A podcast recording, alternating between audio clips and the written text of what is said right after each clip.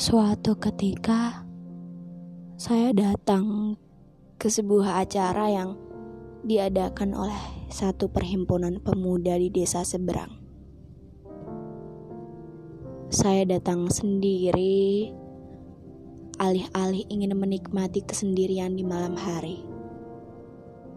Saya datang dengan ekspektasi acara yang digelar nantinya akan mendatangkan kesenangan di hati saya. Tapi saya lupa kalau kalau ternyata saya tidak pernah berteman baik dengan yang namanya keramaian.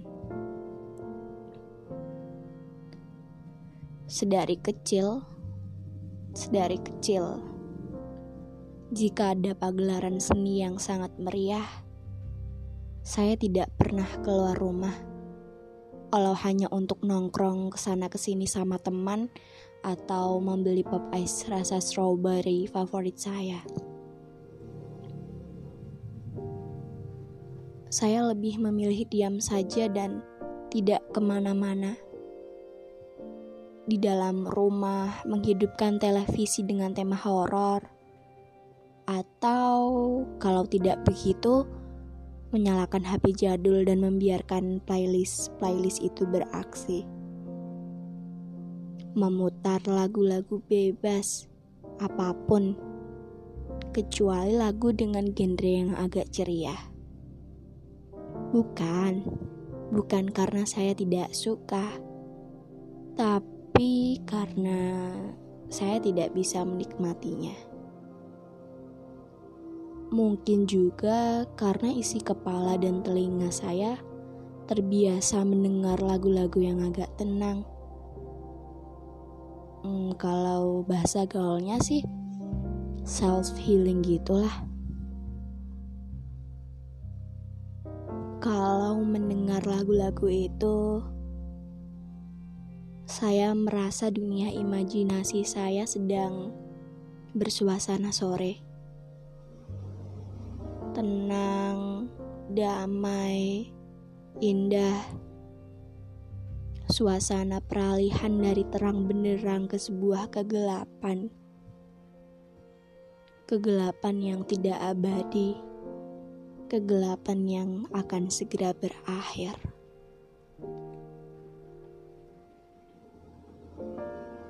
Bagi saya, semua hal yang ada di dunia ini adalah hal-hal yang menyenangkan tanpa perlu ada perubahan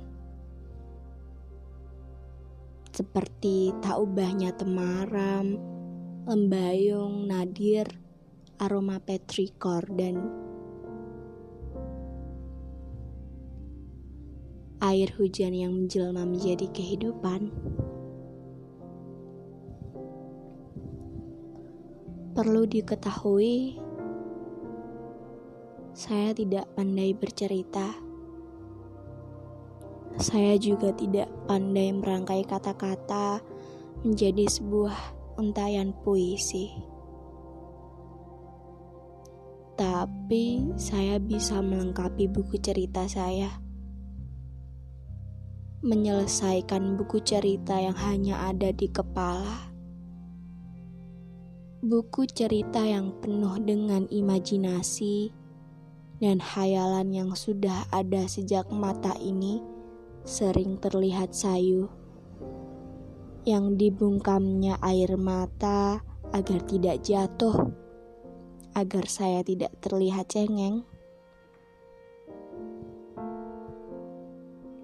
Saya merasa hidup saya lebih berarti ketika saya mengucapkan terima kasih.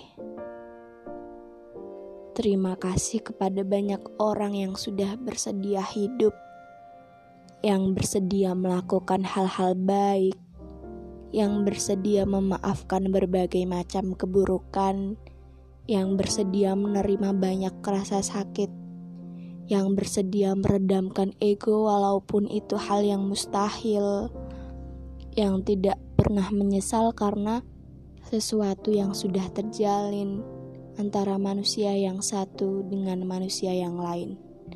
antara pulang dan pergi yang hanya mengenal perpisahan.